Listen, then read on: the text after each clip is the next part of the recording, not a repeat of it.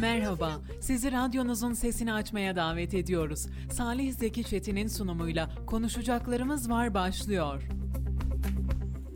Efendim konuşacaklarımız var programından herkese mutlu günler, mutlu akşamlar. Ben Salih Zeki Çetin ve Nazar'la birlikte, Nazar Aslantaş'la birlikte saat 19'a e, değin radyolarınızda olacağız. Yaklaşık 1-1,5 saatlik bir programımız olacak ve Kayseri gündemini, Türkiye gündemini öne çıkan başlıklarımızı konuşacağız, değerlendireceğiz. Bugün yine Kayseri'de ve Türkiye'de önemli gelişmelerin olduğunu söyleyebiliriz. Özellikle e, seçime doğru yaklaştıkça her geçen gün siyasi arenanın birazcık daha ısındığını, birazcık daha e, kara bulutların mı diyeyim böyle e, yoksa şimşek, yağmur bulutlarının mı ya, e, yavaş yavaş siyasetin üzerine toplandığını söyleyeyim. Onlar artmaya başladı ve her geçen gün kulislerde biraz daha hareketliliği görüyoruz. Nazar hoş geldin. Hoş buldum, merhaba. Nasılsın? İyiyim, teşekkür ederim. Sen nasılsın? Biz de iyiyiz Nazar. Yoğun bir günü yavaş yavaş geride bırakmak üzereyiz. Bugün e, gezici radar çekimlerini gerçekleştirdik. Gerçekten yine güzel bir bölüm, keyifli bir bölüm oldu aslında. Neredeydiniz bugün? E, bugün neredeydik? Kayseri'nin Koca Sinan ilçesine bağlı Eğim köyündeydik ve Eğim köyünün muhtarı Ozan Arif Uzman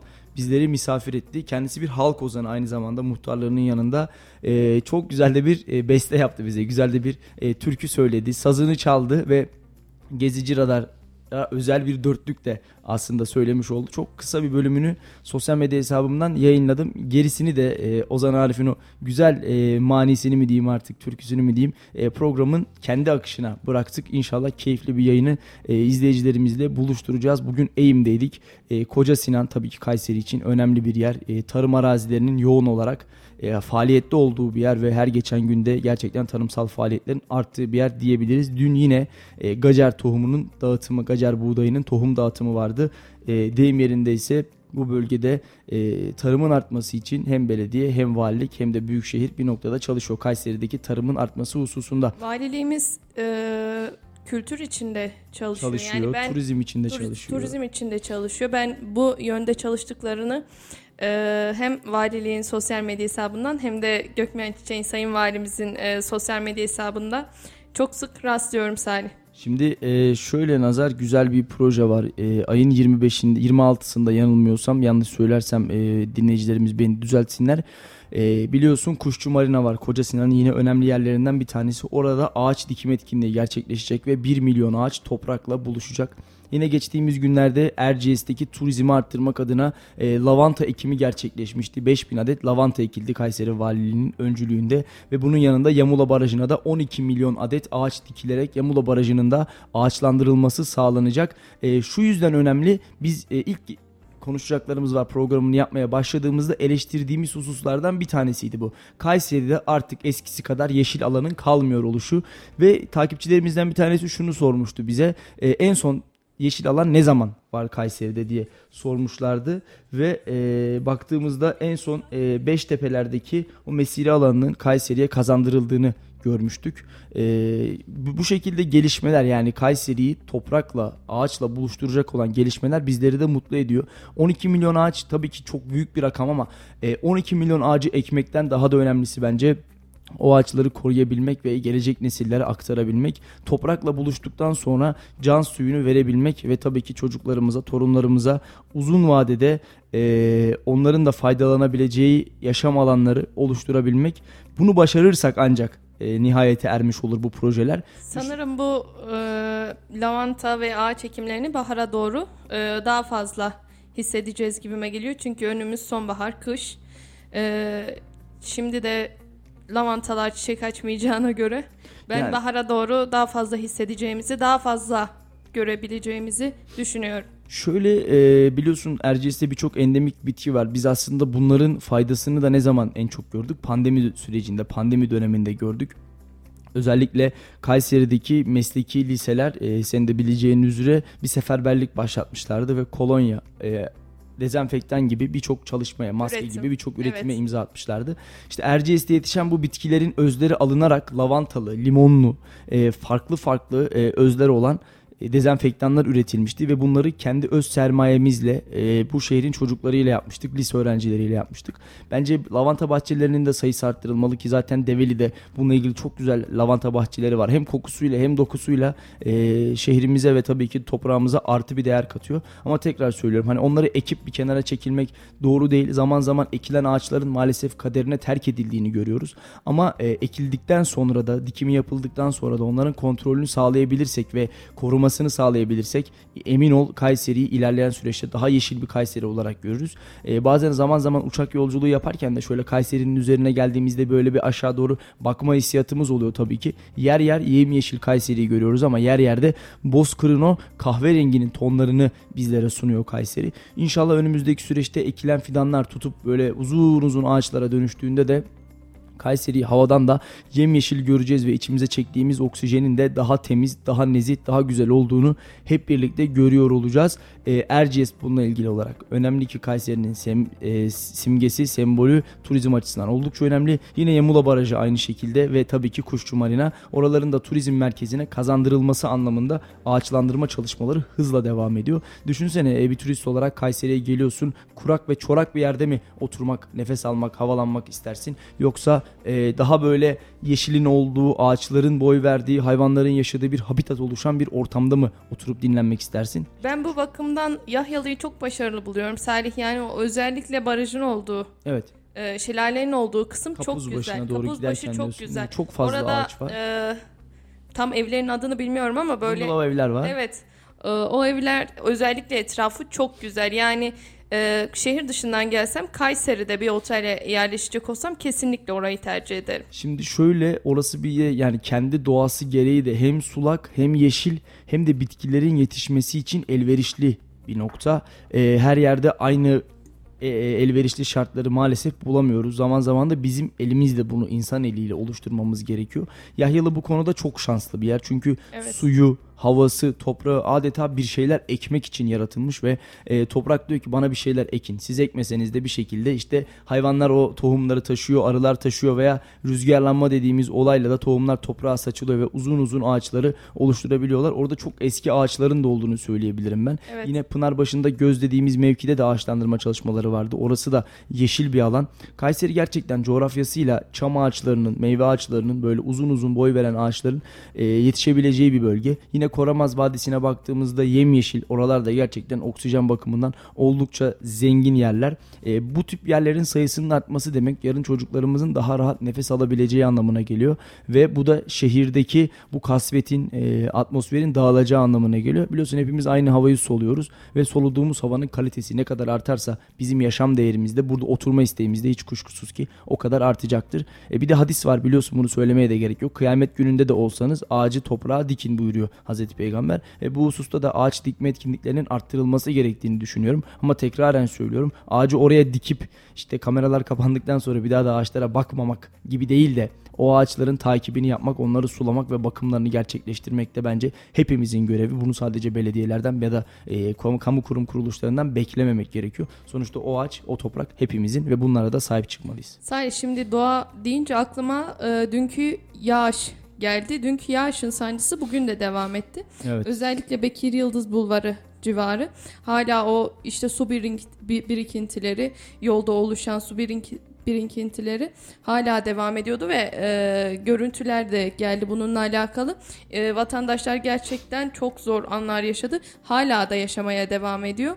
E, dünkü yağmurun sancısı açıkçası bugün de devam etmesi beni biraz üzdü.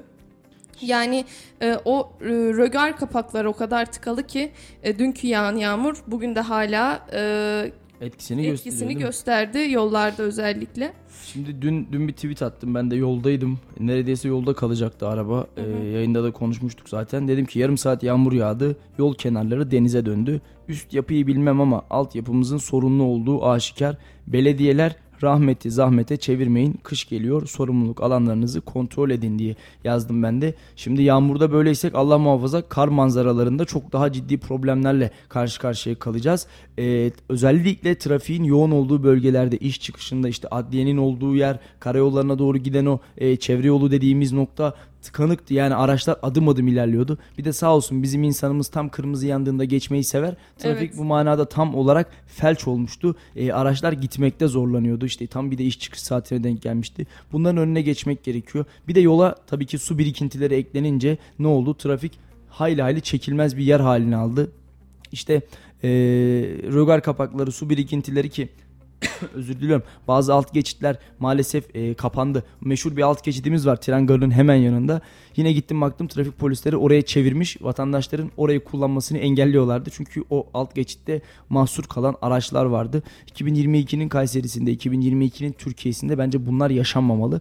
E, artık altyapı sorunlarını tamamen aşmış. Yağmur yağdığında direkt olarak kanalizasyonlara ya da su kanallarına suların inmesini sağlayan bir teknolojinin çoktan bulunduğu yıllardayız ve bunlar bence bizim şehrimizde de defaatle kullanılmalı. Yapılan hizmetlere yok demiyoruz, yapılmıyor demiyoruz ama daha iyisini vatandaş hak ediyor. Vatandaş bunu istiyor. Bununla alakalı olarak kış gelmeden bence gereken önlemler bir şekilde alınmalı. Biraz hızlı alınmalı Bence bence. bu önlemler e, yaz aylarında alınmalıydı. Alınmalı. Tabii tabii. Salih bir de Gazi Osman Paşa alt geçidi var. Burada e, bir görüntü geldi. 15'e yakın belki plaka düşmüş.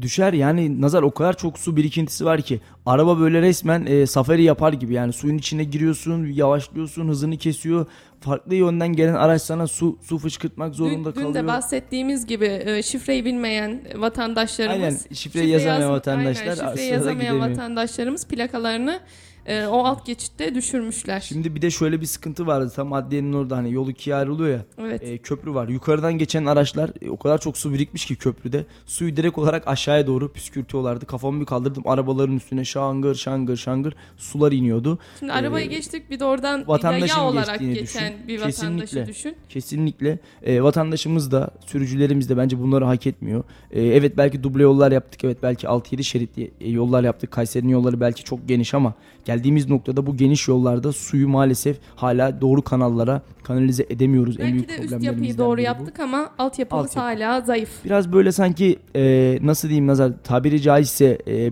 nasıl örnek versem şimdi bilemedim ama örnek veren bir telefon düşün. Ve gerçekten dışı çok güzel, harika, mükemmel bir Evet. telefon. Ama içi bir o kadar işte kamerası kötü, işlemcisi kötü, RAM'i kötü kullanılamaz halde bir telefon. Dışını aldığını bu telefonu satın alıyorsunuz ama elinize aldığınızda aramayı bile zor gerçekleştiriyorsunuz.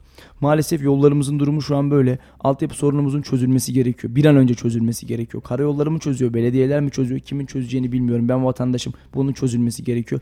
Eminim şu an bunu isteyen sadece ben değilim. Şu an yolda binlerce kişi bizi dinliyor araçlarında. Herkese de hayırlı yolculuklar dileyelim. Aman dikkat etsinler, yavaş gitsinler. Bizler trafik kazalarının e, fotoğraflarını, videolarını yayınlamaktan, haberleştirmekten hoşnut olmuyoruz. Bunlardan memnun değiliz. Hatta hiç kaza olmasa ve desek ki Kayseri'de bir ay içinde hiç kaza olmadı ya da Türkiye'de bir ay içinde hiç kaza olmadı. Bir yıl içinde hiç kaza olmadı.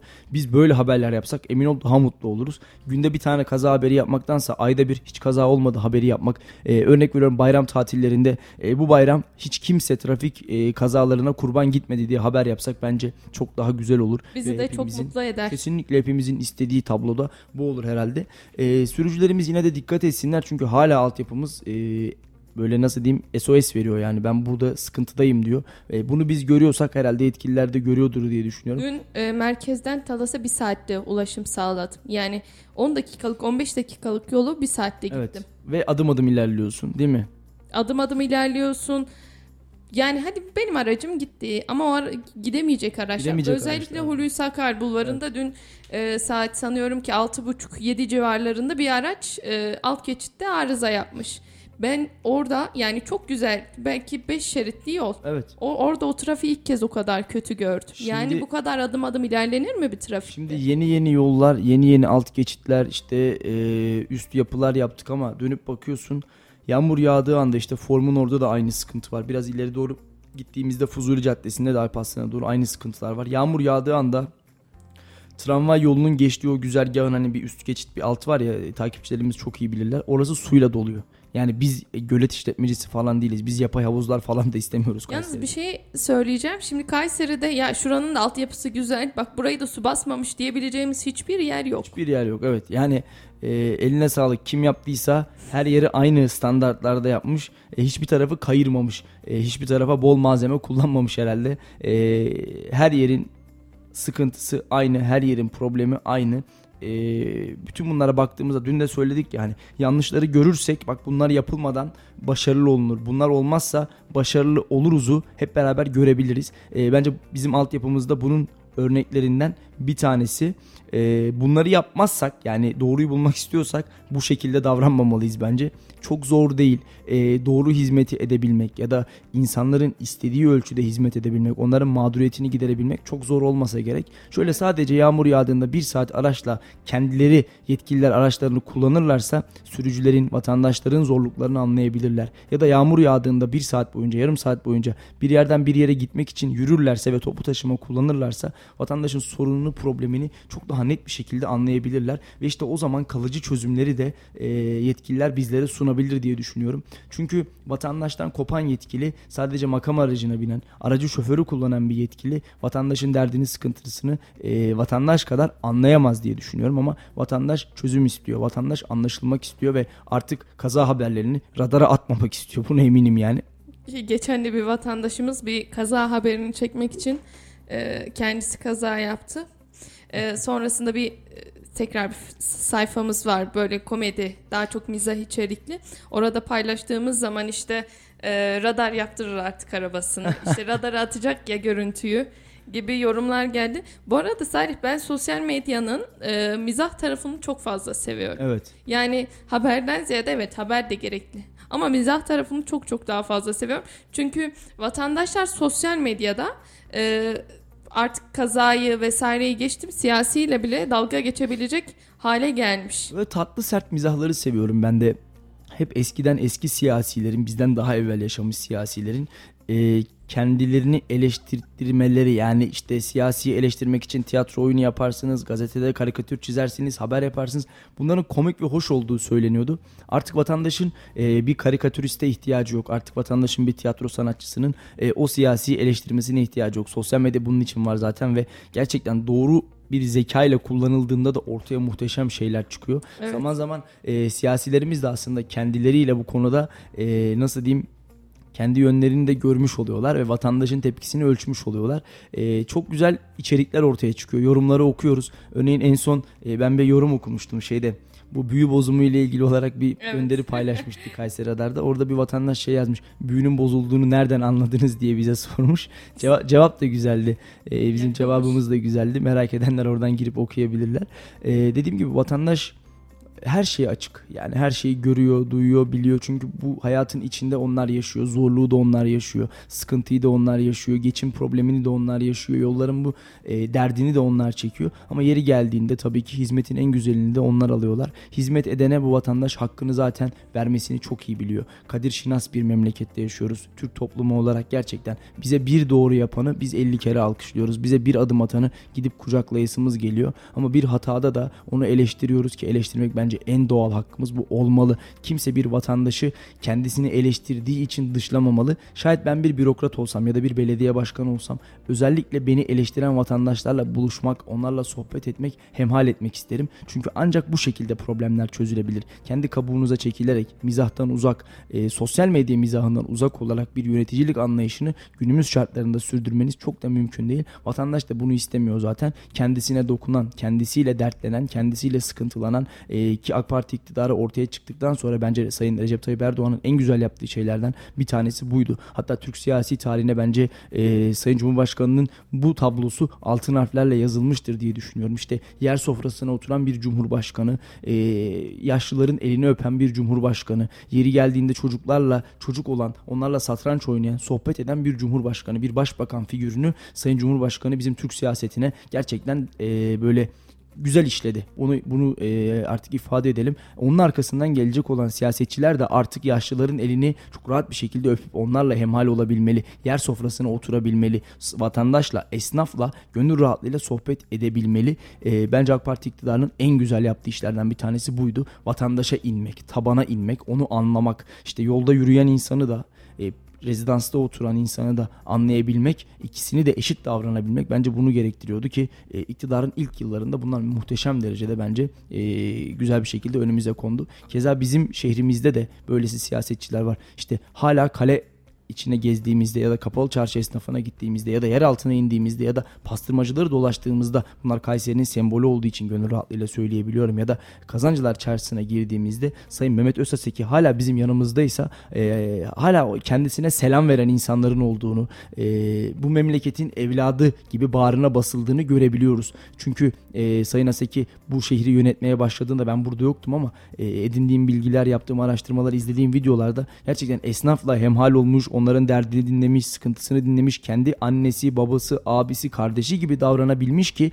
bu şehre imza atmış. Eğer bundan sonra siyasetçiler de bir noktada e, başarılı olmak istiyorlarsa bence e, vatandaşı daha iyi dinlemeliler. Günümüz siyasetinde de Kayseri'de bunu en iyi oynayan aktörlerden, bu işi en iyi yapan aktörlerden bir tanesi bence Kazım Yücel Parti Grup Başkan Vekili. Ben de tam onu söyleyecektim. Yani ben e, Kazım Yücel'le işte çarşıda işte bastırmacıların orada kazancılarda karşılaşabilirim Salih.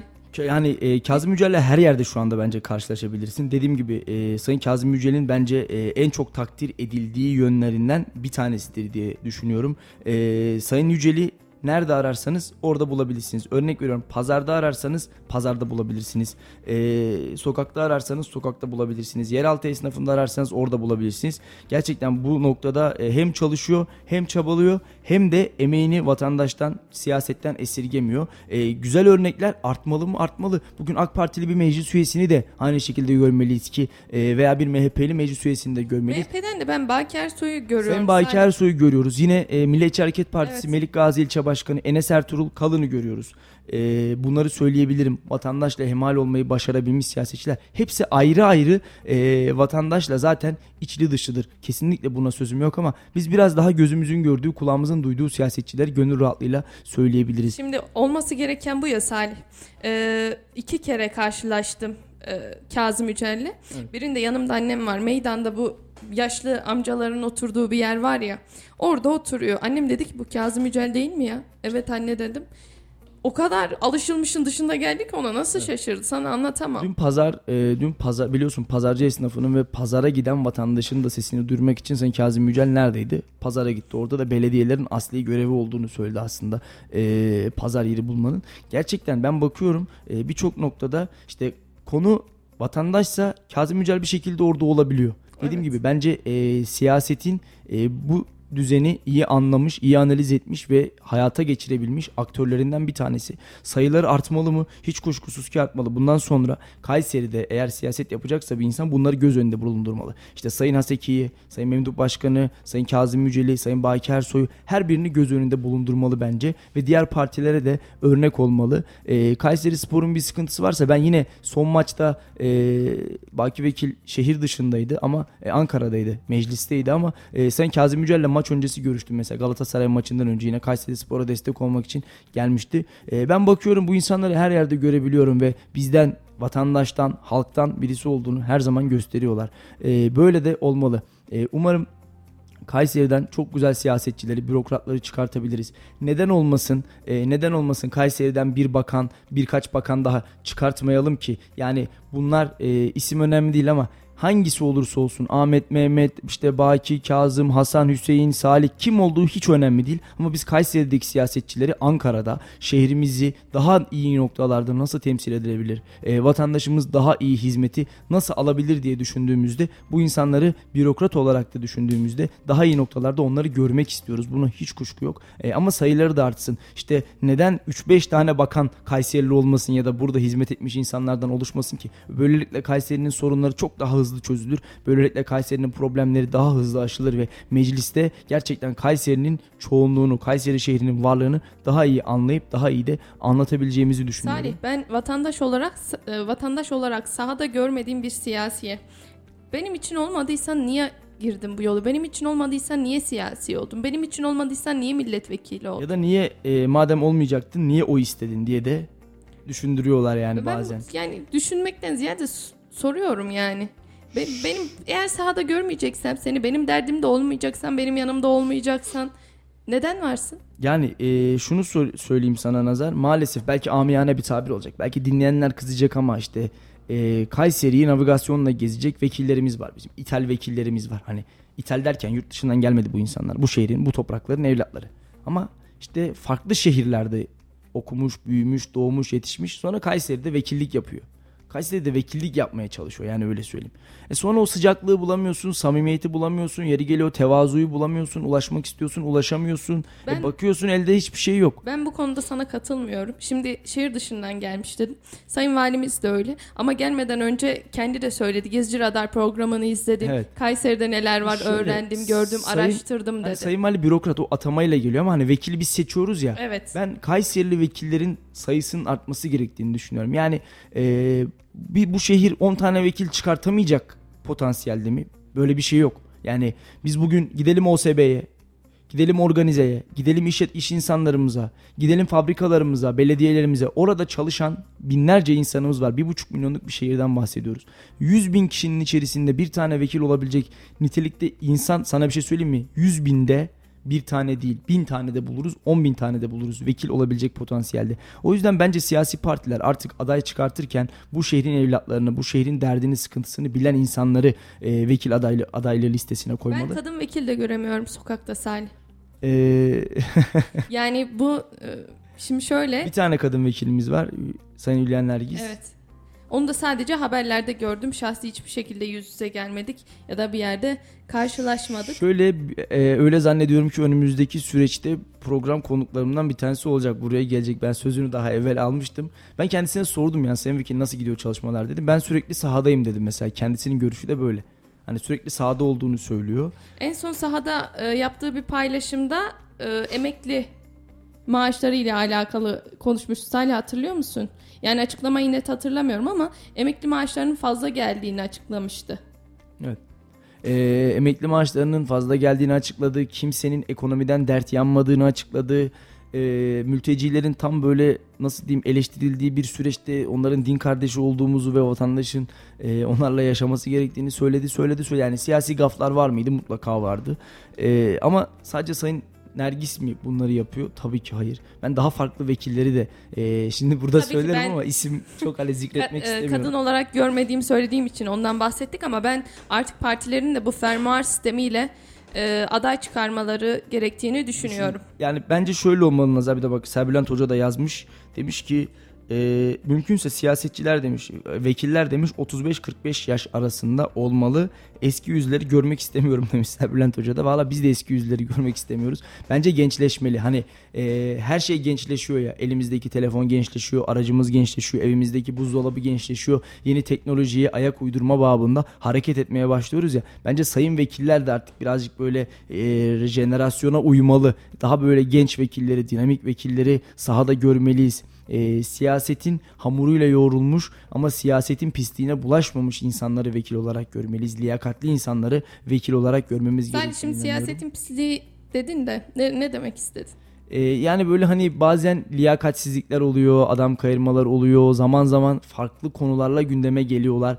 Ee, belki amiyane bir tabir olacak ama pandemi sürecinde isim vermeyeyim. Bir tane e, bir tane vekilimiz, e, bir vekilimizin akrabası hakkında işte test kiti sattığına ilişkin iddialar vardı. Bunlar iddia boyutunda kaldı, resmiyet kazanmadı ama bence böyle iddiaların ortaya çıkmış olması bile çok e, içimize sinen, bizi yönetmesini e, tasvip ettiğimiz, yönetimine talip olduğumuz insanlar değil. Ben bir siyasetçiysem tertemiz olmalıyım. Hesaplarım, mal varlığım, ailemin mal varlığı, çocuklarımın okuduğu okul, çocuklarımın cebine giren harçlığa kadar bence ben bu devlete hesap vermek zorundayım. Hani e, yeri geldiğinde hepimiz aynı edebiyatı çok rahat bir şekilde ortaya koyuyoruz ya. Bizim aldığımız maaşta ya da onların aldığı maaşta tüy bitmemiş yetimin hakkı var diyoruz ya. Ya da bir şehit ailesinin evine gittiğimizde paralarımızda, pullarımızda, mallarımızda, mülklerimizde sizlerin hakkı var diye gönül rahatlığıyla söylüyoruz, söylüyorlar ya. İşte bizim siyasetçimiz tertemiz olmalı, akçacık olmalı, pakçacık olmalı. Adı hiçbir şekilde siyasetin kirli oyunlarına bence karışmamış olmalı. Adı liyakatsizliğe bulaşmamış olmalı. Ailesinden bir takım insanlar belediyeye, vekil danışmanlıklarına ya da daha farklı pozisyonlara getirilmemeli. Bu konuda e, mesela örnek verecek olursak AK Parti İl Başkanı Sayın Şaban Çopuroğlu'nu da ben açık söyleyeyim çok iyi bir şekilde e, takdir ediyorum, beğeniyorum. Hem siyasetini beğeniyorum, hem insanlara yaklaşımını beğeniyorum, hem sohbetini beğeniyorum. Dümdüz. Yani hiç Şaban Başkan'da yani şöyleydi de böyleydi de bulamazsın. Neyse olanı söyler. Evet. Takdir ettiğim siyasetçilerden bir tanesi de Sayın Şaban Şimdi Çopuroğlu. Salih siyaset deyince e, bir ziyaret var. Ümit Özdağ, Tanju Özcan ziyareti var. Ee, ben şey geldi direkt aklıma. Şimdi Mansur Yavaş aday gösteremeyince artık Tanju Özcan ama oynuyor diye düşündüm. Sen ne düşünüyorsun? Şimdi e, Tanju Özcan Cumhurbaşkanı adayı olur mu? Bence olmaz. Niye? Sen nasıl görüyorsun? Yani ben yine söylüyorum. E, Cumhurbaşkanı adayı olarak düşünmedim ama Ümit Özcan'da e, pardon Ümit Özdağ'da e, nereye oynayacağını artık kestiremiyor. Şimdi e, Ümit Hoca hususunda tabii bunlar tartışılır ama şimdi ben Sayın e, Tanju Özcan'la birkaç kez denk geldim. Sohbet etme fırsatı buldum. Hatta kendisinin bir açıklaması vardı. Ulusal basında da sıkça yer alan. İşte Ekmelettin İhsanoğlu gibi bir aday çıkması halinde 100 bin imza toplar ben aday olurum dedi. Bu açıklamayı kime yaptı? Bana yaptı. Nerede? E, Cumhuriyet Halk Partisi'nin tüm vekillerinin, e, Genel Başkan Kemal Kılıçdaroğlu'nun genel başkan yardımcılarının Kayseri'de gerçekleştirmiş olduğu toplantı esnasında e, bizim mikrofonlarımıza konuştu ve biz özel haber olarak servis ettik. Ulusal basında da yer aldı. Sonra çıktı kendisi de aynı açıklamayı yaptı zaten. 100 bin imza toplar. Aday olurum dedi. Aday olmaktan yana sıkıntım yok dedi. Benim e, şunu şunu söyledi. Şunu söyledi Tanju Özcan. E, ben dedi eğer kafama göre gönül verdiğim partide istediğim bir aday çıkmasa ben aday olurum dedi. Ama ben adayım demedi.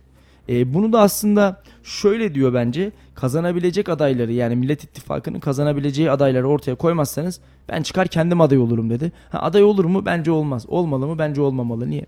Bolu Belediye Başkanlığı e, güzel bir makam. E, eğer işlerini doğru yapıyorsa bundan sonra da bu konjüktürde devam etmeli. Evet partisiyle zaman zaman problemler, sıkıntılar yaşıyor. Ümit Özdağ'ın da eminim ziyaretindeki en önemli amaç şu. Bak burada bir kapı var. Bunu hiçbir zaman unutma. Eğer olası bir probleminde, bir sıkıntında bizim partimizin kapıları ya da bizim siyasi gönlümüz sana açık mesajını aslında vermiş oluyorlar diye düşünüyorum. Ama Tanju Özcan hiç adaylık konusunda yani bugüne kadar bir çıkış yapmadı ya da gönlünde yatıyor mudur? Bence yatmıyordur. Bu benim Şimdi şahsi kanaatim. Şöyle e, Mansur Yavaş da bununla alakalı herhangi bir çıkış yapmadı ama e, vatandaşın çıkışı diyelim bu yöndeydi.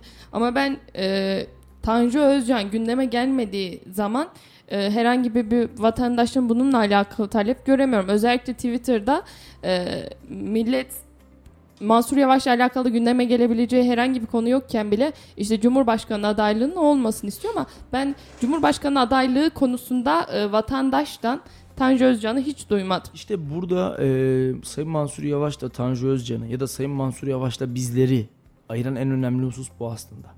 Yani bugün ben de çıkıp şey diyebilirim ya ben Cumhurbaşkanı adayı olacağım diyebilirim. Niye Türkiye Cumhuriyeti vatandaşı olmak bunun için yeterli. Yani Evet. e, daha farklı şartlar koyarsa birçoğuna da uyarım yani muhtemelen eğitim şartına uyarım, sabıka şartına uyarım, kariyer şartına uyarım. Şart koyarlarsa onlara da uyarım problem yok. Eğitim, tahsil bunun için yeterli ama Türkiye Cumhuriyeti vatandaşı olmak ve 100 bin imza toplamak yetiyor.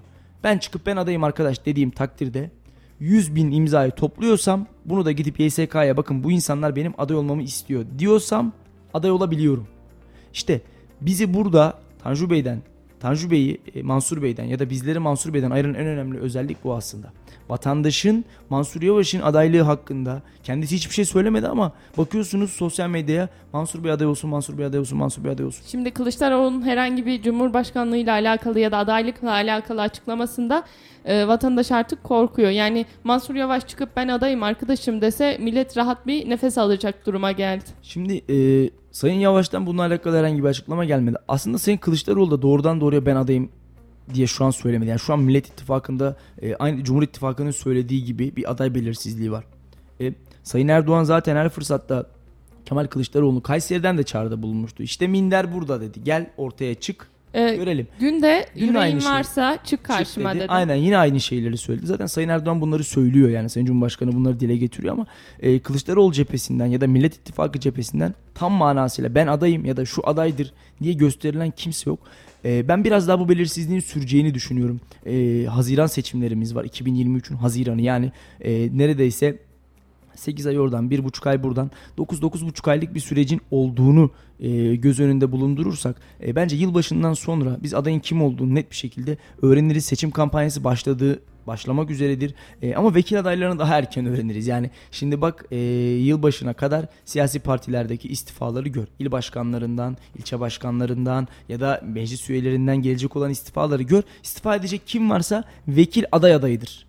Buna emin ol. Ha, aday olurlar olmazlar o genel merkezlerinin takdiri. Kendi genel merkezlerinin takdiri. Ama biz hem ülke siyasetinde hem şehir siyasetinde istifa eden siyasetçileri göreceğiz. Meclis üyelerinden de göreceğiz. Millet, e, belediye başkanlarından sanmıyorum ama e, siyasi parti il başkanlarından ve ilçe başkanlarından da bu istifaları göreceğiz. Çünkü e, aday olmak istiyorlarsa istifa edecekler. Oraya doğru yönelecekler. Ee, bizler de diyorum ya bu belirsizliği bir şekilde aşacağız ama herhalde önümüzde bir, bir buçuk aylık daha bir süreç var. Ee, tam manasıyla böyle dereyi görmeden kimse paçayı sıvamak istemiyor. Kayseri'de bile bakıyorsun ben vekil adayıyım ya da vekil adayı olacağım diye henüz daha çıkıp da e, aday adaylığını bile açıklamış hiçbir siyasetçimiz yok. Bizim kulislerde konuştuğumuz insanlar var sadece. Ahmet olabilir, Mehmet olabilir, Hasan olabilir, Hüseyin tekrar aday gösterilebilir. İşte e, Salih aday olur mu acaba diye kafamızdan geçen isimler var ve e, ya da tekrar adaylığı söz konusu olan Salih isimler bir şey var. söyleyeceğim. Ee,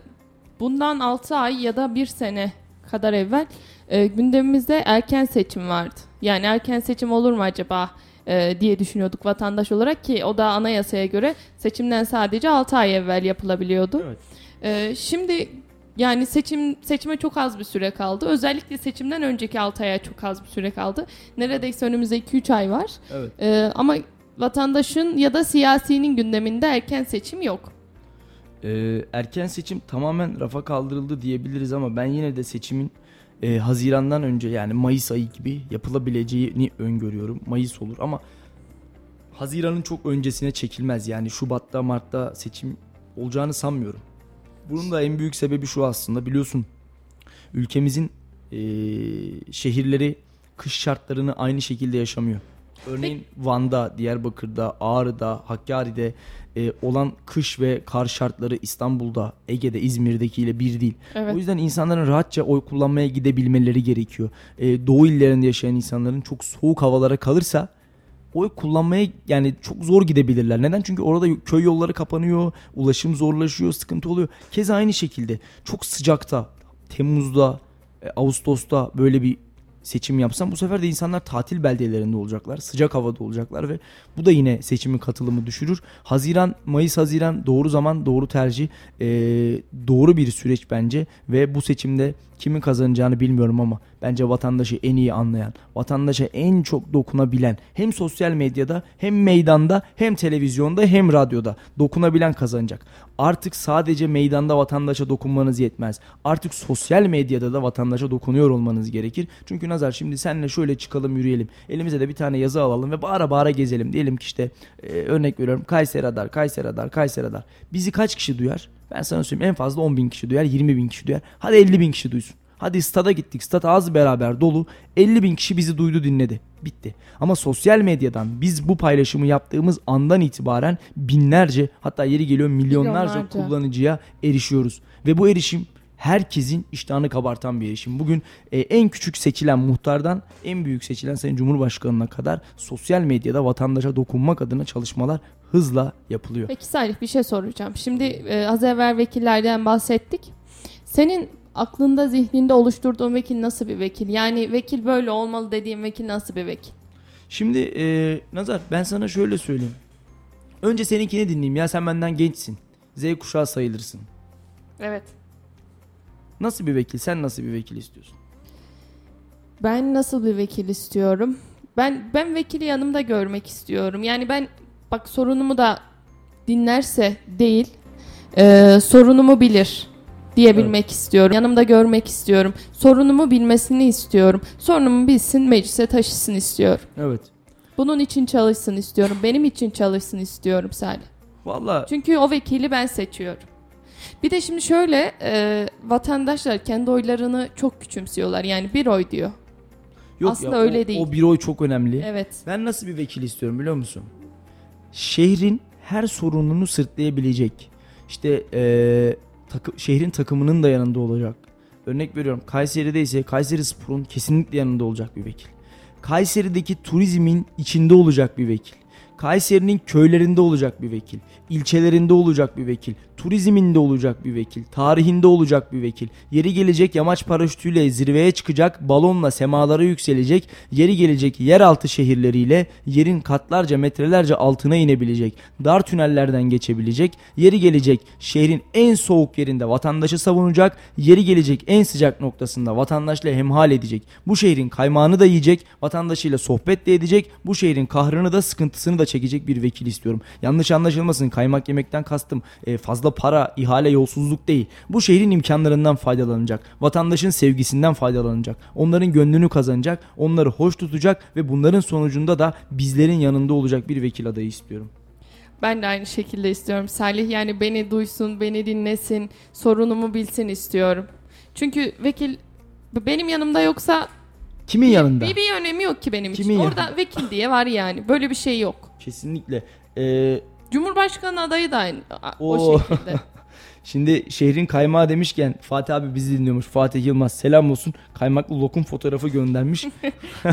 Fatih abi bizim yayınları dinleyip e, yemek konusu geçtiğinde, tatlı konusu geçtiğinde onlarla alakalı fotoğraflar atıyor. En son gül baklavasının tescili alındığı gün e, gül baklavası getirmişti bize yayına ve gül baklavasının tescilini konuşurken yayının ikinci yarısında burada Fatih abiyle beraber gül baklavası yiyorduk. Yine kaymak dedik Afiyet kaymaklı olsun. lokum gelmiş. E, ilerleyen süreçte daha farklı yiyeceklerden bahsedelim de şöyle e, karnımızı doyuracak şeyleri de Fatih abi bize getirir Ay diye zaten senin için yemek ve boğaz deyince Akan dünya sular- duruyor. akan evet, sular akan suları oluyor? da Duruyor. geçtim. Senin için dünya duruyor Salih. Şimdi şimdi Dilek e, Dilek diyorum özür dilerim ya Dilek beni andı herhalde Nazar.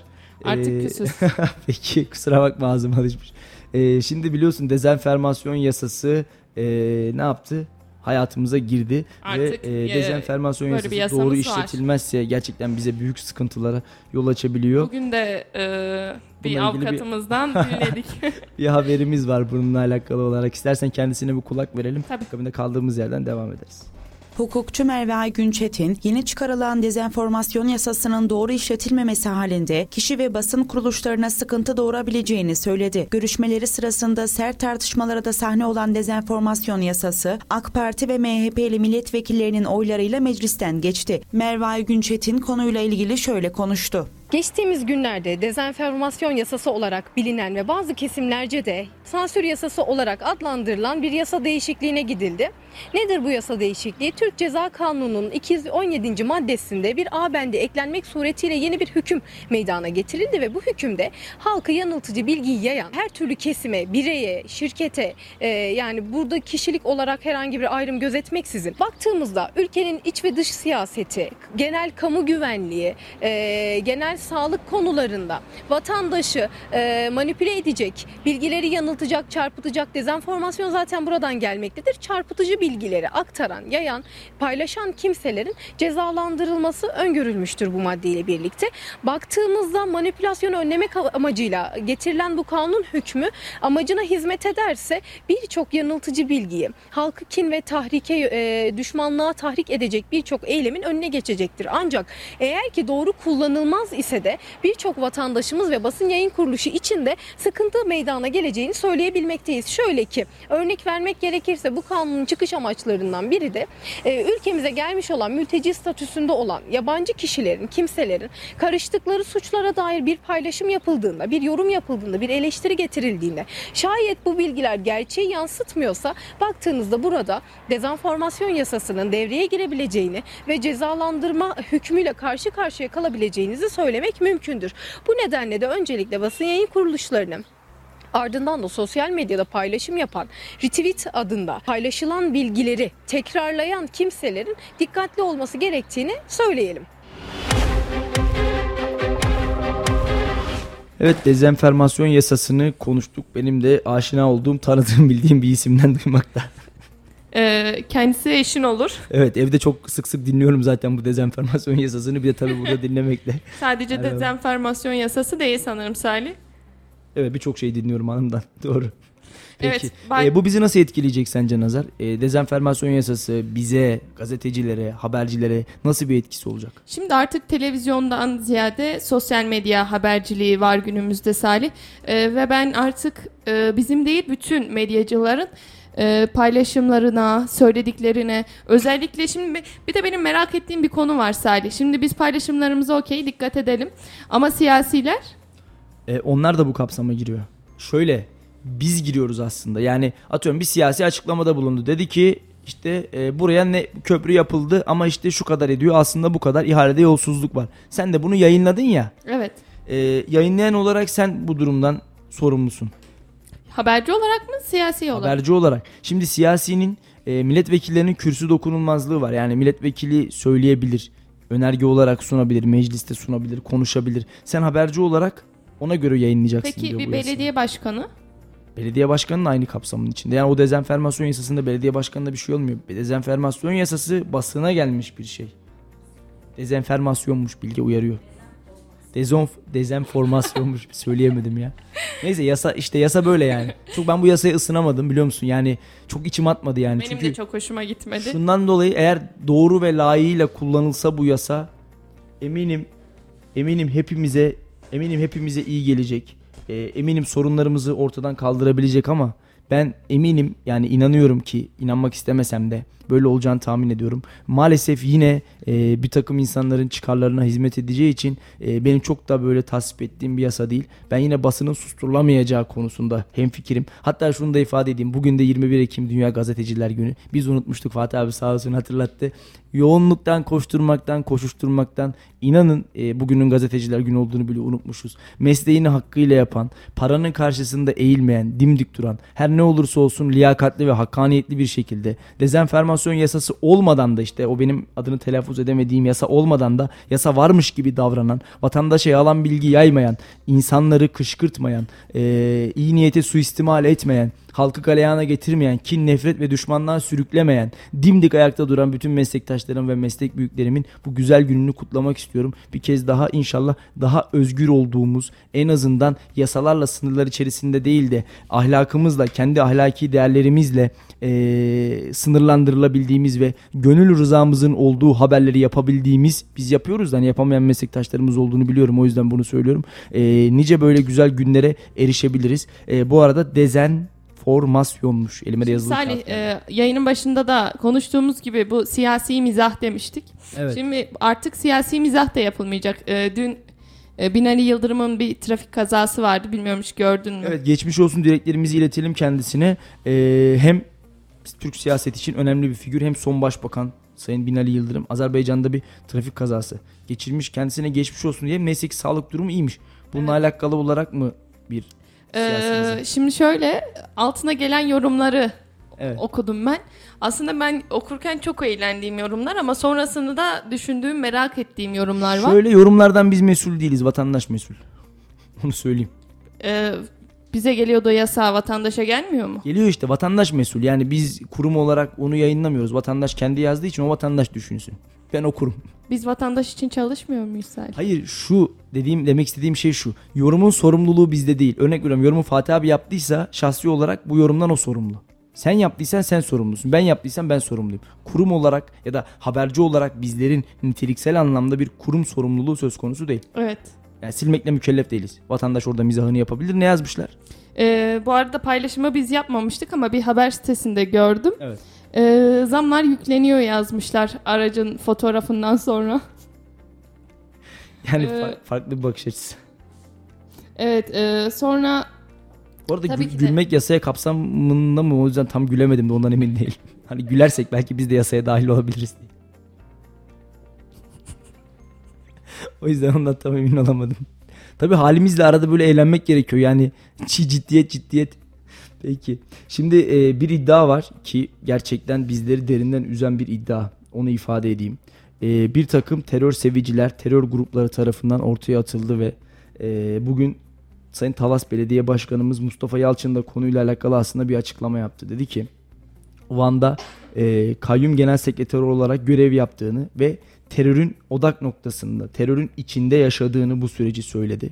Maalesef e, talihsiz bir açıklama olarak nitelendiriyorum ben. Türk Tabipler Birliği Başkanı Profesör Doktor Şebnem Korur Fincancı'nın e, Türk ordusu PKK'ya karşı kimyasal silah kullanıyor. Bu araştırılsın dedi ve bir anda bir baktık HDP'li bütün isimler tweet atmaya başladı. İşte Türk ordusunun Evet. kimyasal silah kullandığına ilişkin. Şimdi şunu söylemek istiyorum. Kendi topraklarınızda var olan bir terör örgütüne karşı savaşmak zorundasınız. Onlar bu vatanın birliğini bozmaya çalışıyor. Biz onlara karşı en ufacık bir atağa geçtiğimiz anda da bütün içimizdeki hainler, dışımızdaki hainler konuşmaya başlıyor. Türk Tabipler Birliği'nin başındaki Türk kelimesini içimden gelerek söyleyemiyorum. Çünkü bizim milletimizin adı böylesine yerle yeksan olmuş düşüncelerle özdeşleşmemeli bence. Tabipler Birliği'nin işi de bence Türk doktorunun, Türk tabibinin sorunlarını çözmek, onların bu sorunları üzerine yoğunlaşmak, işte sağlıkta şiddeti, sağlıkta özlük haklarını veya doktorların şartlarının iyileştirilmesini konuşmak olmalı. Mesnetsiz iddialarla, nevdü belirsiz böyle saçma sapan e, iddiaları gündeme getirerek bu iddialar üzerinden de prim yapmak olmamalı. Şimdi HDP'li vekillerin ağzından çıkan cümleleri, tweetleri görüyoruz. Hatta bırakalım HDP'li vekilleri. Vekilin evladı bile kendisine bir sıfat yüklemiş. Kendisinin gazeteci olduğunu iddia ederek gerçekten Türk ordusu hakkında böyle saçma sapan iddiaları ortaya atıyor. E, Gergerlioğlu'nun, Salih Gergerlioğlu. E, onun tweetini ben de alıntılayarak birkaç cümle bir şey yazmıştım. Ama geldiğimiz noktada böylesi iftiralarla bizim terörle mücadelemiz ne oluyor? Baltalanmaya çalışılıyor. Doğuda yürüttüğümüz, Kuzey Irak'ta yürüttüğümüz, Suriye'de yürüttüğümüz operasyonlarımıza balta vurulmaya çalışılıyor. Maalesef bunu da böylesi profesörlerden duymak beni haseten üzüyor. Biz bugün bunu hem Laf Sokak'ta ekibi olarak Kayseri halkına sorduk hem de konuyla ilgili Talas Belediye Başkanımız Sayın Mustafa Yalçın'ın güzel bir açıklaması var.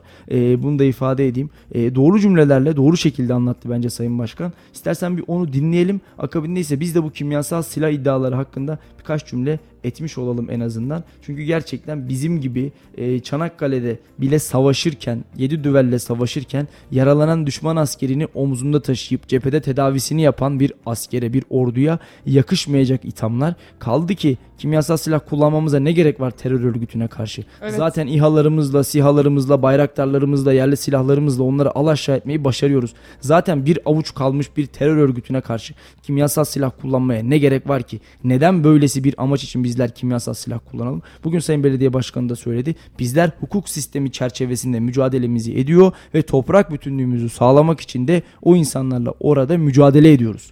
Bizim ülkemizi bölmek için uğraşanlar kim varsa devlet olarak bunların karşısındayız zaten. Kimyasal silah iddiaları da saçmalık ve safsatadan öte şeyler değil. Şimdi e, mikrofonlarımızı Talas Belediye Başkanı Mustafa Yalçın'a uzatıyoruz. Halkın bilhassa masum halkın üstüne göz kırpmadan roket atan 40 yıl boyunca bebek katilliği yapan bir terör örgütünün ağzından konuşan birisiyle karşılaştık. Orada e, terör örgütünün yaptığı mücadele, terör örgütüyle yapılan mücadelelerden sonra şimdilerde Türk Tabipler Birliği demek içimden gelmiyor. Tabipler Birliği Başkanı diye birisi çıktı fincancı ve terör örgütü ağzıyla e, bizim Peygamber Ocağı diye bildiğimiz, Peygamber Ocağı olarak gönlümüze ve beynimize nakşettiğimiz silahlı kuvvetlerimize laf söylemeye çalışıyor. Böyle bir haddi yok. Hesabı olabilir. Onun üzerinde birilerinde hesabı olabilir. Güvenlik kuvvetlerimiz her zaman dünyanın en şerefli ve aynı zamanda da en merhametli güvenlik kuvvetleridir. Askeri de böyledir, Milli İstihbarat Teşkilatı da böyledir, polisi de böyledir, jandarması da böyledir. Ama bu peygamber ocağında laf söyleme yetkisi hiç kimsede yoktur. Şunu demek istiyorum, devlet kudret elini havada tutar, gerekirse şefkat elini havada tutar, gerekirse. Bu devletin kudret elini ve şefkat elini havada tutması ne zaman gerekiyorsa o zaman yapar. Vay kimyasal silah kullanılıyormuş, incelemiş de bilmem ne. Sen onları inceleyeceğine ki incelediği zaman da hiçbir şey olmadığını kimyasal açıdan uluslararası anlaşmalara bağlı şekilde orada mücadele verildiğini zaten Sayın Milli Savunma Bakanlığımız, Milli Savunma Bakanımız açıkladı.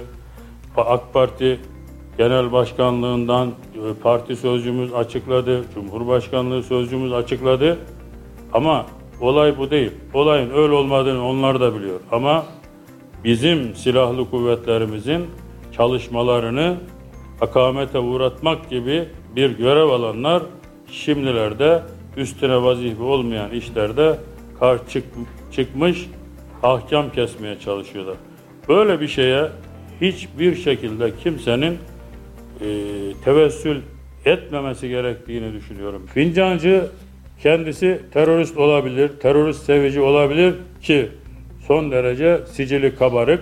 Sosyal medyasında bile bunu bir övünç meselesi gibi Abdullah Öcalan'a özgürlük bırak verilmesi lazım diyebilen birisi. Vatan haini. Ne demek? Bu memleketin parasıyla okumuş, bu memleketin kimliğini taşıyan, Türkiye Cumhuriyeti kimliğini taşıyan bu kadın vatan hainliği yapıyor. Bundan daha güzel vatan hainliği olmaz. Çok net. Bu bakımdan kendisini oldukça kınıyorum ve askerimizi de yeniden bağrıma basıyorum. Yüce Türk milletinin ordu komutanı olarak Türkiye Cumhuriyeti'nin kurucusu Ulu Önder Mustafa Kemal Atatürk silah arkadaşları ve bugüne kadar mücadele etmiş ordunun, güvenlik kuvvetlerinin, istihbarat teşkilatının her kademesinde görev almış arkadaşlarımızı, ordu mensuplarımızı, rahmete intikal edenleri rahmetle anıyorum. Hayatta olanların da alnından, elinden, gönlünden öpüyorum. Hepsine saygılar sunuyorum. Terör seviciler bilsinler ki Türkiye Cumhuriyeti Devleti bin yıllık devlettir. Türkiye Cumhuriyeti'nin orduları Metehan'ın kurduğu ordudur ve bugüne kadar gelen ordu Peygamber Ocağı'nın birer devamıdır. Her birisi Peygamber Ocağı'nın birer evladıdır, e, birer ferdidir. Biz de Türkiye Cumhuriyeti Devleti'nin birer ferdi olmaktan onur duyuyoruz, gurur duyuyoruz. Devlet her zaman gerektiğinde söylediğim gibi şefkat elini, gerektiğinde kudret elini havaya kaldırır. Ama devletin hem kudret eline hem şefkat eline hem de adalet eline başta fincancının da ihtiyacı vardır. Bu devlet onları da vatandaşı olarak korumaktadır, ekmek yedirmektedir. Okuduğu, tahsil yaptığı e, ülkenin devlet adamlarına saygısızlık, askerine saygısızlık kabul edilemez. Doğduğu topraklara saygısızlık yaptığı hele hiç kabul edilemez. Evet. E, Sayın Mustafa Yalçın'ın da açıklamaları vardı. Van'da kayyumluk yaptığı süreçte de zaten kendisi terör örgütleriyle, terör odaklarıyla yapmış olduğu mücadeleleri de anlattı, söyledi. Gerçekten e, bence toplumun birçok kesiminden konuyla ilgili açıklama gelmeli. Yani kardeşim size mi kaldı bunu açıklamak, bu insana mı kaldı bunu açıklamak diye düşünenler olabilir. Madem öyle buna mı kaldı, e, Fincanlıoğlu'na mı kaldı bunları açıklamak? Türk Tabipler Birliği Başkanı'na mı kaldı Türk ordusunun kimyasal silah iddialarını ortaya atmak? Konuyla ilgili zaten hem Milli Savunma Bakanlığımızdan hem AK Parti'den hem de e, hükümetimizin ve siyasetimizin belli noktalarından gerekli açıklamalar geldi. Evet, bizler Sayın için de Cumhurbaşkanımız da bununla alakalı açıklama yaptı. bizler Biz- için de baz alınması gereken konu hiç kuşkusuz ki devlet elimizdir. Böylesi e, saçma sapan iddiaları, de, dayanaksız iddiaları, terör örgütlerinin ağzından çıkan iddiaları e, gündeme getirmek bile bence gereksiz. Ee, biz bu kadar adaletli, tabiri caizse bu kadar delikanlı e, mücadele ederken açıkçası böyle bir iftira bence e, iftirada bulunulması beni çok fazla üzdü. Ne gerek var kimyasal silah soruyorum işte ne gerek var? Zaten orada bir avuç adam var ya da yok. Yani ne gerek var kimyasal silah filan? Türk ordusu ne zaman kullanmış ya kimyasal silah? Daha bırak kimyasal silah. Savaş ortamında bir çocuk varsa, eğer o çatışma ortamında bir çocuk, bir kadın, bir yaşlı varsa onların önce can güvenliğini sağlayıp ondan sonra savaşan bir ordudan bahsediyoruz. Ve baktığımızda gerçekten hukuk ne diyorsa, dünya hukuku ne diyorsa bu çerçevede savaşan bir Türk ordusunun varlığından bahsediyoruz. Eğer böyle olmasa insanlar yakıp yıkılsa, kimyasal silahlar kullanılsa, işte e, mermiden ziyade böyle daha farklı kimyasallar, buharlar, şunlar bunlar kullanılsa zaten ortada ne PKK'lı kalır, ne terörist kalır, ne başka bir şey kalır. İki günde zaten hiçbiri kalmaz yani. O coğrafyayı ortadan kaldırmak, onların o yaşamış olduğu Kuzey Irak, şuraya, bu- şurayı, burayı ortadan kaldırmak bizim için gerçekten böyle birkaç saatlik ya da birkaç günlük hadiseden ibaret diye düşünüyorum. E, dediğim gibi Bir baktık HDP'li vekiller, HDP'li isimler bir anda böyle devlete, hükümete dil uzatmaya başladılar. Bu iddiaların nereden çıktığı belli kaynağının neresi olduğu belli ve gerçekten HDP'nin bir terör örgütü olduğunu, bir siyasi parti uzantısı olduğunu, teröristlerin de e, onlarla kol kalı olduğunu bir kez daha anlamış olduk. Şanlı Mehmetçiğimize orada mücadele eden, bizler için mücadele eden Mehmetçiğe de dil uzatmak kimsenin haddi Haddine değildir değil. diye düşünüyorum. Salih bugün de üzülerek söylüyorum bir şehidimiz var. Evet. Ee, uzman çavuş Cemil Yavaş. Ona da buradan Allah'tan, Allah'tan rahmet, rahmet e, diliyoruz. ailesine de sabır dileyelim. Gerçekten yani e, her geçen gün her gün e, bu haberle ne yazık ki karşılaşıyoruz. Yani çok da sözlerimiz kifayetsiz kalıyor. Maalesef gencecik e, Pençe Kilit Operasyonu'nda 4 Ekim'de yaralanan maalesef uzman çavuş Evet kaldırıldığı Ee, Cemil hastanede. Yavaş. Yaklaşık olarak 15-16 günlük 17 günlük yaşam savaşını bugün kaybetmiş. Allah rahmet eylesin. Ee, Allah acılı ailesine sabırlar versin. Başsağlığı dileklerimizi iletiyoruz ama e, Türk ordusu her daim var olacak, varlığını sürdürecek ve bu coğrafyada gerçekten terör odaklarına fırsat vermeyecek, göz açtırmayacak. O insanların e, bu topraklarda barınmasına müsaade etmeyecek ve kendi vatanının, kendi milletinin, kendi insanın huzur içerisinde, evlerinde, şehirlerinde oturmasını sağlayacak. İşte programlar yapmasını sağlayacak ve bu konuda da gerçekten e, elini taşın altına değil, gövdesini taşın altına koyan askerlerimiz her şeyi hak ediyorlar. İddiaları, iftiraları değil, alkışlanmayı, dua edilmeyi, e, onurlanmayı, şereflenmeyi her zaman fazlasıyla hak ediyorlar. Allah ayaklarına taş değirmesin diyoruz. Amin. Salih Ve- e, ben hep söylüyorum yine söylüyorum. E, ben sabah uyandığımda o güneşi görebiliyorsam birileri var hep de var olacak diyorum. Yani kesinlikle kesinlikle her, her gün zaten bu yıl yaklaşık olarak e, 1 milyon 800 bin gibi bir asker sayımız olmuş. Giden gelen tezkere alan bunlar gerçekten az rakam değil yani 10. aydayız 11. aydayız. Sen de bu rakamın Ben de bu rakamın içi ben olmasam bir eksik olacaktı. Ee, hakikaten yani orada gittiğimiz zaman şunları gördük işte uzman çavuşlarımızı, komutanlarımızı, üst teğmenlerimizi Ee, hatta öyle ki ben e, tüm general tanıma fırsatı da buldum sağ olsunlar. Ee, bizim dönemimize denk geldi ve orada gelip e, sayın komutanımız bizlerle konuştu. Gerçekten Türk askerinin ne kadar akıllı olduğu, ne kadar zeki olduğu sadece savaş arenasında değil e, yabancı diliyle, tarih bilgisiyle kendini ne kadar geliştiren subaylar olduğunu bir kez daha gördük. Keza uzman çavuşlarımızın işte bize olan yaklaşımı, Mehmetçi'ye olan yaklaşımı, uzun dönem arkadaşlarımıza olan yaklaşımı, babacan tavırları gerçekten bir kez daha oraya gittiğimizde asker ocağının ne demek olduğunu görmüş olduk. Ve eee, tekrar söylüyorum belki biz çok kısa bir süre eee, çok kısa bir süre eee, Türk ordusunun bir personeli olduk ama bunun onurunu, gururunu herhalde bir ömür boyu eee omzumuzda, sırtımızda, kalbimizde taşıyacağız. Salih kısa bir süre olsan da senin de anlatacağın askerlik anıların Var var olmaz olur mu? Biz kaçıyoruz bu anılardan sürekli ama olmaz olur mu? yani bu anıları dinlememek için senden de kaçıyoruz zaman zaman ama sanırım bir ara maruz kalacağız. Evet zaman zaman aklıma geldikçe anlatıyorum. Asker arkadaşlarımızla sürekli görüşüyoruz zaten. Ee, her biri farklı şehirlerde farklı meslekleri şu anda icra ediyorlar. Askerliğin aslında biz nasıl bir yer olduğunu gördük sadece. Ne demek olduğunu çok anlayabilmiş değiliz orada ama nasıl bir yer olduğunu görmüş olduk. Ee, orada Kayserili arkadaşlarımla da tanıştım. Uzun dönem orada olan. Hatta Kayserili komutanlarımız da vardı. Onlarla da tanıştık. Böyle bir sıla rahim için gelirlerse inşallah burada da e, hep beraber oturup bir çay kahve içme fırsatı buluruz. E, eminim böyle daha uzun süre yapsak anlatacak çok daha fazla şeyimiz olacaktı ama işte biz de böyle bir e, askerlik diyelim ve geçelim. Var mı gündemimizde başka bir şey konuşacağımız, yorumlayacağımız? Ee, Gülşen var Salih. ne yani- olmuş yine Gülşen'e? Bu ara Hayır. çok sık gündeme geliyor valla. Bu ara aslında biraz gitmişti gündemden son bu cezaevi vesaire olaylarından sonra Evet. ama şimdi denetimi vardı imza denetimi Gülşen'in. Denetimli serbest. Gülşen'in- Gülşen galiba bak o kadar çok söyle ki bir şeyi çok söylersen artık söyleyememeye başlarsın. Demek ki sen Gülşen'i çok telaffuz etmişsin bugün. Evet. Ee, denetimi kalktı ama yurt dışı yasa hala devam ediyor. Bugün de aslında bu bugün oldu. Gülşen de aynı gün içerisinde yurt dışı yasağının kaldırılması için itirazda bulundu.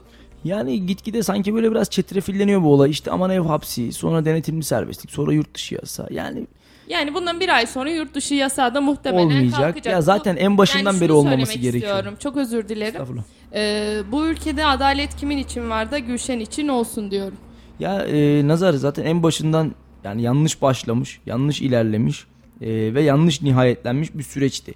Gülşen'in söylediklerinden tut da e, kendisinin maruz kaldığı muameleye kadar tamamı yanlıştı bence. Bak Gülşen'in söyledikleri de yanlıştı. Ama Evet. maruz kaldığı muamele de bir o kadar yanlıştı. Bir yanlışlık silsilesiydi. Ve e, en nihayetinde işte Gülşen bir süre hapiste kaldı, bir süre ev hapsinde kaldı, bir süre yasak oldu, bir süre başka bir şey oldu falan derken. Hani bir e, tabir vardır ya iki ucu da kötü değnek diye. evet evet. Tam evet. olarak o. Yani işte çok gereksiz bir mevzuydu bence. Gülşen'in gündeme getirdiği konu, söyleme tarzı, üslubu yani bu ülkedeki e, yüz binlerce belki de milyonlarca e, İmam Hatipliğe karşı söylenmiş bir ayıptı bence. O da çıktı özür diledi.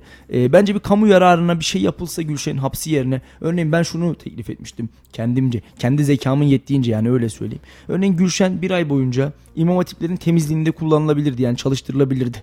Bir kamu görevlisi gibi. Bu da e, hem kamu menfaati giderdi hem bizim adalet sistemimizin farklı bir bakış açısı olduğunu görürdük. Böylesine kamu göreviyle e, ceza alan mahkumlarımız yok mu? Evet.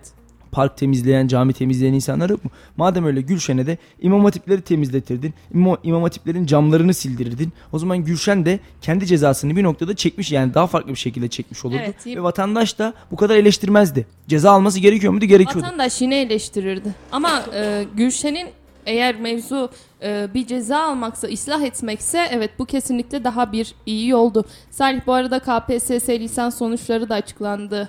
E, bugün bu sene oldukça sıkıntılı bir süreçti Vallahi- adaylar için. Ben hiç girmedim KPSS'ye. Benim başvurum bile yok. Dileyen bakabilir. Hatta benim ailemde kimsenin KPSS başvurusu falan yok. Biz genelde özel sektörde ya da işte Bağkurlu olarak hizmet veriyoruz.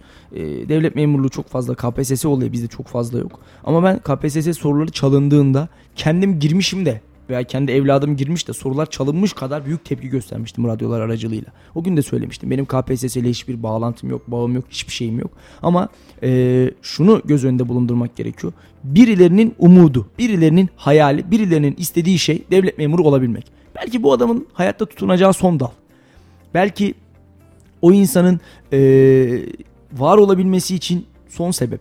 Belki hayali bu. Sadece sorular değil. Bir gencin umudu, Hah işte. Bir gencin zamanı Bundan çalındı. bahsediyorum. Belki hayalleri var ya. Devlet memurluğu yapmak istiyor. Bu adamın hayali, ideali bu. Ve biz ne yaptık bu sene? Onların elinden bu fırsatı çaldık.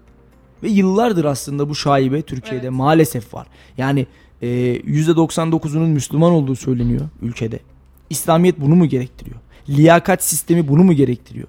Yani hiçbir dönemde ben bu kadar çok e, sorunun çalındığı hadisesini, işte e, kayırma yapıldığı hadisesine denk gelmedim. İşte e, zaman zaman görüyoruz öğretmen atamalarında KPSS'den çok yüksek puan alan öğretmenlerimizin atanamadığını görüyoruz. Bence bu da bir problem ya. Mülakat mağdurları var bu ülkede. Evet. Üzülerek söylüyorum. Adam 3. olmuş KPSS'de, 4. olmuş. Öğretmenimiz ya. Öğretmenimiz 4. olmuş, 5. olmuş. Bakıyorsun atanamamış. Niye? Mülakat yetersizliği. Ne istiyorsunuz? Kanat takıp uçsun mu öğretmen? Ne yapsın? İnsanları Zaten öğretmenin ne yapacağını sen söylemiyor musun? Aynen öyle. Ne öğreteceğini sen Aynen söylemiyor öyle. musun? Sen belirlemiyor Aynen musun? öyle. Ne istiyorsun? İnsanları bu kadar mülakatın içine sıkıştırarak bir sınav hengamesiydi mülakat. Yarın mülakat hengamesinden başka bir yere doğru sürükleneceğiz. Bunları yaşamak zorundayız. Niye? Her geçen gün çünkü özel sektördeki pay daralıyor ve insanlar tabiri caizse ben de devlette bir omuzluk yer bulurum sırtımı devlete dayarım diye devlet memuru olmak istiyorlar. Bu tip insanlar da var.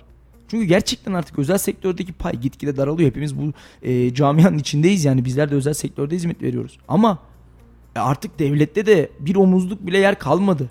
Ve bakıyorsun her geçen gün devlet memuru olmak zorlaşıyor. Bundan sonra kat ve kat zorlaşacak. E ne olacak sonra?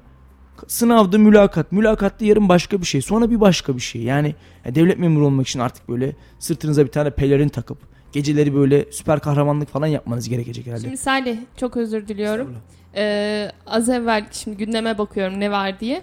Ee, biz Hülya Nergiz'in e, bu mültecilerle alakalı bir açıklamasından bahsetmiştik. Süleyman Soylu bugün biz kimsenin göç deposu değiliz diye bir açıklama yapmış. Şimdi ikisi de AK Parti yani biri e, bir bakan biri de bir milletvekili. Evet. E, arasındaki çelişkiyi anlayabiliyor musun? Birisi diyor ki işte biz e, mültecilerle din kardeşiyiz, birlikte yaşamalıyız. Birisi de diyor ki biz kimsenin göç deposu değiliz. Şimdi Nazar bu program gerçekten çok ince tellere, tellere basıyorsun. Ee, şunu söyleyeyim birazcık biz Türk siyasileri olarak yani biz değiliz de onlar Türk ya benim siyasileri Türk olarak. siyaseti artık aklımı karıştırıyor. Neye inanacağımı şaşırıyorum. Nabza göre şerbet, zamana göre açıklama, duruma göre tavır, insana göre bakış açısı, ihtiyaca göre hizmet etmeyi seviyoruz maalesef. Maalesef diyorum çünkü real gerçeklerden kaçıyoruz.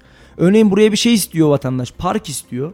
Ama buranın park ihtiyacı yok. Ne yapıyoruz? Vatandaş istiyor. Oy kaybetmeyelim. Buraya park yapıyoruz. Ama gereksiz. Mesela örnek olarak söylüyorum. Yani o, o oraya yapılacağı park altyapıya Altyapıyı ayrılsın. Harca- ha. Biz ne yapıyoruz? Vatandaşı kırmayalım. Tamam kırmayalım ama doğru hizmet edelim. Vatandaşın öz kaynaklarını doğru yerlere kanalize edelim. Ee, zaman neyi gerektiriyorsa bizim siyasilerimiz bazen ona göre konuşuyor. İşte yarın farklı bir AK Partili vekil çıkıp da yani biz zaten Suriyeliler konusundaki tavrımızı net bir şekilde ortaya koymuştuk. İçişleri Bakanımızın açıklaması burada aşikar diyebilir. Ya da yarın Sayın Cumhurbaşkanı farklı bir konsept olur, farklı bir görüşme olur. Sayın Cumhurbaşkanı çıkıp da işte e, buradaki mülteciler bizim kardeşimizdir, hiçbir yere gitmiyorlar dediği takdirde de bir AK Partili vekil çıkıp biz zaten söylemiştik hiçbir yere gitmiyorlar. Bu insanlar burada yaşamalı da diyebilir. Ya da bir MHP'li ya da bir İyi Partili vekil de bunları söyleyebilir. Sadece AK Parti üzerinden değil. Biz maalesef bazen zamanın getirdiğine göre açıklama yapmayı, zamanın bize oluşturduğu, zamanın üzerimizde kurduğu baskı ve insanların bizden istediği açıklamalara doğru, insanların bizden istedikleri şeylere doğru evrilmeye başlıyoruz. Ama ama her işin bir erbabı var. Her işin bir bileni var. Hiçbir şey bilmiyorsan bir bilene sor. Bu ülkenin profesörleri, bu ülkenin akademisyenleri, bu ülkenin siyasetçileri, bu ülkenin danışmanları var. Ama bakıyorsun danışman kadrolarında da maalesef devlet bürokratlarının akrabaları, çocukları, kendileri, kızları, eşleri, gelinleri, damatları çalışıyor. Yani bizim liyakat sistemimiz baştan bozuk olduğu için maalesef işte böyle açıklamalara da maruz kalıyoruz. Dün ak dediğimize bugün kara, dün evet dediğimize bugün hayır, dün olmaz dediğimize bugün olur mu öyle şey, yarın evet dediğimize ertesi gün yok ya olmaz kardeşim diyebilecek kıvama geliyoruz maalesef. Artık bir siyasiden iki gün üst üste aynı açıklamayı gördüğümde, iki ay üst üste aynı açıklamayı gördüğümde, iki yıl üst üste aynı açıklamayı gördüğümde ben şaşırıyorum yani. Ben şaşırıyorum. Diyorum ki demek ki bu insan danışmanını değiştirmemiş. Demek ki önüne gelen tablo hep aynıymış, hep aynı şeyleri konuşuyormuş. Çünkü bizim siyasilerimiz artık kendi görüşlerinden ziyade maalesef danışman çevrelerinin kendilerine aktardıklarını bizlere sundukları için yarın farklı bir konu olur mültecilerle alakalı. Getirirler önümüze onu koyarlar. Ama biz önümüze konulanı yemek zorunda değiliz. Biz kendi fikirleri olan, kendi düşünceleri olan, kendi yaşam tarzı olan insanlarız. Ve Türk toplumu olarak artık eee, işte sosyal medyayla bu kadar hemhal olduğumuz için de ne ne olduğunu ya da ne zaman söylendiğini çok daha net görebiliyoruz. Yarın Süleyman Soylu'nun daha farklı bir konuşmasını muhtemelen şu an düşmüştür de Twitter'da görebiliriz. İşte mültecilerle alakalı bir çıkışını yarın görebiliriz. Hiçbir problem yok bunda. Ama ertesi gün daha başka bir şey söyleyebilir. Artık ben bunlara şaşırmıyorum. Aslında bu önceden de böyleydi ama sosyal medyaya yoktu. Olmadığı için insanlar unutuyordu. Evet. Yani bizim unutabilme yetimizi sosyal medya bir noktada perçinledi aslında. Elimizden evet, aldı. Evet. Çünkü niye? Herkes takip ediliyor artık. Ben bugün ne söylüyorsam insanlar podcastlerden yarın çıkıp da bak kardeşim yarın da bunu söyledin diyebilir bana. Şimdi Salih sen bir dev- devlet memuru olmak istersen e, bu yayında söylediğin her şey önüne çıkabilir. Benim öyle bir hayalim yok, öyle bir iddiam yok, KPSS başvurum yok, hiçbir şeyim yok. Ben devlet memuru da olmak istemiyorum yani. E, peki Salih e, son olarak söylemek istediğim Kayseri'de bir ayda Evet. son bir ayda 501 işletme açılırken 153 işletme kapandı. Yani e, bu işletmelerin ne kadarı ayakta kalacak, ne kadarı real işletme, ne kadarı değil, ne kadarı giderlerini karşılayabilecek ya da nasıl hizmet edecek bence bunlara bakmak gerekiyor. Bence bunun da ötesinde bu işletmelerin ne kadarı mültecilerin işletmesi, ne kadarı Türklerin işletmesi, ne kadarı başkasının işletmesi bunlara bakmak gerekiyor. E, mültecilerin işletme sayısı ne kadar artmış bu şehirde bence bir onu irdelemek gerekiyor. Türk insanlara ne kadar işletme kapatmış bu şehirde bence biraz da oradan bakmak gerekiyor. Esnafın hali ortada. Ee, şimdi insanlar e- evine ekmek götüremezken ya da işte siftahsız gün geçirirken işte geçen gün bir kızarmış tavuk almaya gittim. Tam 90 lira olmuş. Bir kızarmış Bir tavuk kızarmış 90 lira. tavuk. Evet. 15 lirada bıraktık biz o 90 lira. Ben 90 lira şaka yapıyor sandım. Yani şaka yapıyor sandım karşımdaki. Abi tavuğun kilosundan haberin yok herhalde senin dedi. Hakikaten haberim yokmuş. Ee, yani ne kadarı Türk ne kadarı kapanan işletme bence bunlara bakmak gerekiyor. Esnaf kan alıyor hal ortada. Yani bugün ben mutluyum kardeşim üretiyorum evimi geçindiriyorum hiçbir sorunum yok. İşçimin maaşını ödüyorum şunu yapıyorum bunu yapıyorum diyen insan sayısı belki bir elin parmağını geçmez. Bugün muhasebe raporlarını getirelim bakalım. Birçok işletme çok kötü durumda. Ee, ondan dolayı bence bunlar baz alınmamalı. Açılan kapatılan işletmeler çok bence baz alınmamalı. Ama dediğim gibi mültecilerin var olan işletme sayısı ve açılan işletme sayısındaki o e, farkı açıklarlarsa biz de görürüz. Ben diyorum ki e, düşünüyorum öyle söyleyeyim. Eminim çok fazla sayıdadır. Aksini iddia edebilecek bir veri bir kaynak varsa da açıklarsa e, bunları rahat bir şekilde söyleyebiliriz. E, son olarak programı kapatmadan önce Kayseri halkına kimyasal silah iddiasını sormuştuk. İstersen bir de onu dinleyelim. Akabinde kapanış için tekrar burada olalım. Olur Salih. Erdoğan'ın açıklaması önemli değil. Hepimiz bu kanaati taşıyoruz zaten. Bizim Türkiye'de kimyasal silah diye bir olayımız yok. e, bir şeyi e, sert bir şekilde reddedebiliyorsa agresif bir şekilde yani ortada bence araştırılması gereken bir şey vardır. Türk Tabipler Birliği Başkanı Şebnem Korur Fincancı, Türk Silahlı Kuvvetleri'nin terör operasyonlarında kimyasal silah kullanıldığını iddia etmişti. Bunun üzerine de savcılık soruşturma başlattı. Konuyla ilgili Cumhurbaşkanı Erdoğan ise bunlar ilk defa bu iftiraları atıyor değiller. Bunlar densizdir, bunlar ahlaksızdır dedi. Bu konuyu nasıl değerlendiriyorsunuz? Cumhurbaşkanı ne söylediyse doğru söylemiştir. Bunlar dediği gibi ahlaksızdır. Her zamanki yaptığı iftiralardır. Başka bir şey demiyorum. Cumhurbaşkanı kullanılmıyor demişse kullanılmamıştır yani. Bizim ülkemiz yasaklara uyar. Hani böyle NATO'ya üye olduğumuz için her zaman için uyar. Yani onlar ne diyorsa doğrudur. Bir suçlama konusunda eğer bir insan ortada henüz kesin bir kanıt yokken e, bir şeyi e, sert bir şekilde reddedebiliyorsa agresif bir şekilde yani ortada bence araştırılması gereken bir şey vardır. E, benim konu hakkındaki düşüncem bu. Yalnız konuya hakim olmadığım için dediğim gibi e, pek fazla yorumda bulunamayacağım. Bence araştırılması şarttır. Erdoğan doğru söylemişti. Ne gerekiyorsa söylemiş yani. Söyleyecek bir şey yok. Erdoğan'a katılıyoruz. Araştırsınlar o zaman E, doğru söyle söylemediği belli olur. Her şey ortadadır yani. Değil mi? Her şey gayet altında değil mi?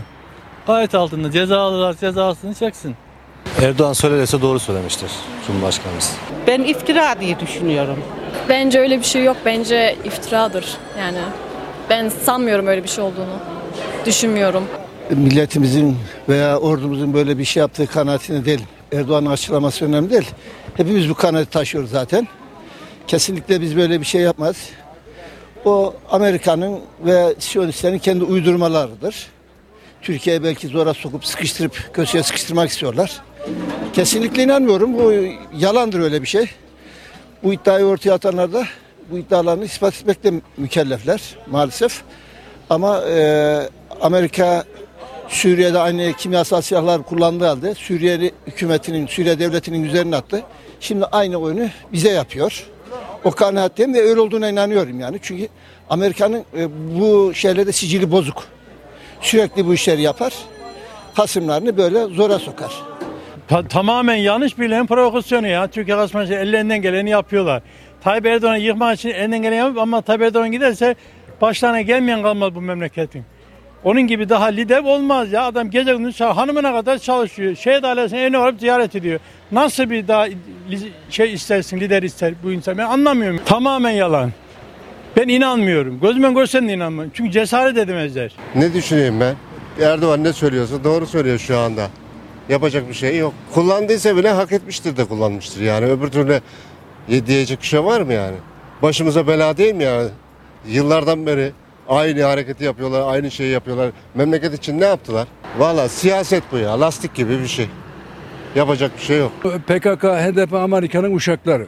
Bunlar Türkiye'yi yıpratmak için yapıyorlar bunu. Başka hiçbir amaçları yok. Bizim Türkiye'de kimyasal silah diye bir olayımız yok bizim. Ya yıllardan beri karşıyız, imza atmışız. Öyle bir şey yapmayacağız diye. Dünyada en temiz ülke silah olarak, ki, nükleer silah olarak en temiz ülke Türkiye.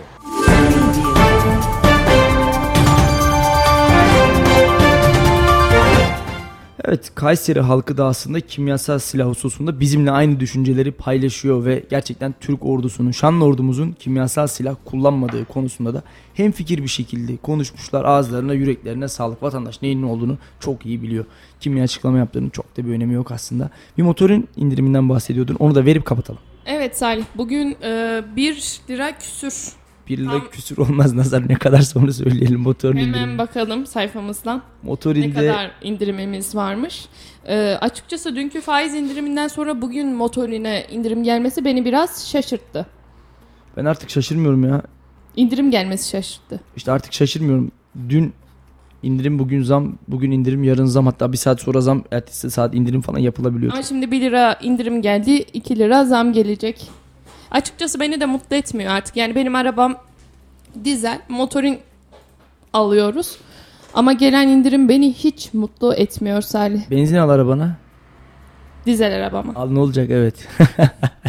Sanayiden artık toplarsınız beni. Peki. Nazar teşekkür ederim. Keyifli bir yayın oldu. Güzel bir haberle bitirdik. Hemen kapatmadan evvel 1 lira 7 kuruş. 1 lira 7 kuruşluk indirim bugün motorine 20 e, saat Bekleniyor. 00 itibariyle bekleniyor. Daha kesinleşmedi. Kesinleşmesini istiyorsanız ya da kesinleşmesini merak ediyorsanız da Kayseri Radar'ı takip edebilirsiniz. Anlık olarak Ki sizlerle. muhtemelen bizi dinleyen vatandaşlarımız Kayseri Radar'ı takip ediyordur. Etmiyorsa da evlerinden bir kişi bizi takip ediyordur. Mutlaka haberi olacaktır diyorum. Kesinlikle takip etmiyorsanız Instagram et Kayseri Radar, e, Kayserimnet ve Radar Kayseri, Facebook ise Radar Kayseri, Kayseri'de son dakikamız Kayserimnet, var. Kayseri'de son dakika. Hepsini söylersek uzun bir silsile olur. tamam, o yüzden Salih. ufak geçtim. Peki. Ee, Nazar teşekkür ediyorum. Bugün Cuma'ydı. teşekkür Son ederim. yayın günümüzdü. Pazartesi günü yeniden burada olacağız. Hem hafta sonu gündem birikir hem konuşacak siyasi malzeme çıkar. Pazartesi günü inşallah yine keyifli bir sohbette burada oluruz diyorum. O zaman ben iyi hafta sonları Ben diliyorum. de keyifli hafta sonları diliyorum efendim. Bizi dinlediğiniz için sıkılmadan, bıkmadan, usanmadan en büyük teşekkürü de tabii ki sizlere ediyoruz. İyi ki varsınız, iyi ki bizdesiniz. Pazartesi günü görüşünceye dek hoş kalın, hoşça kalın. Salih Zeki Çetin'in sunumuyla konuşacaklarımız var sona erdi.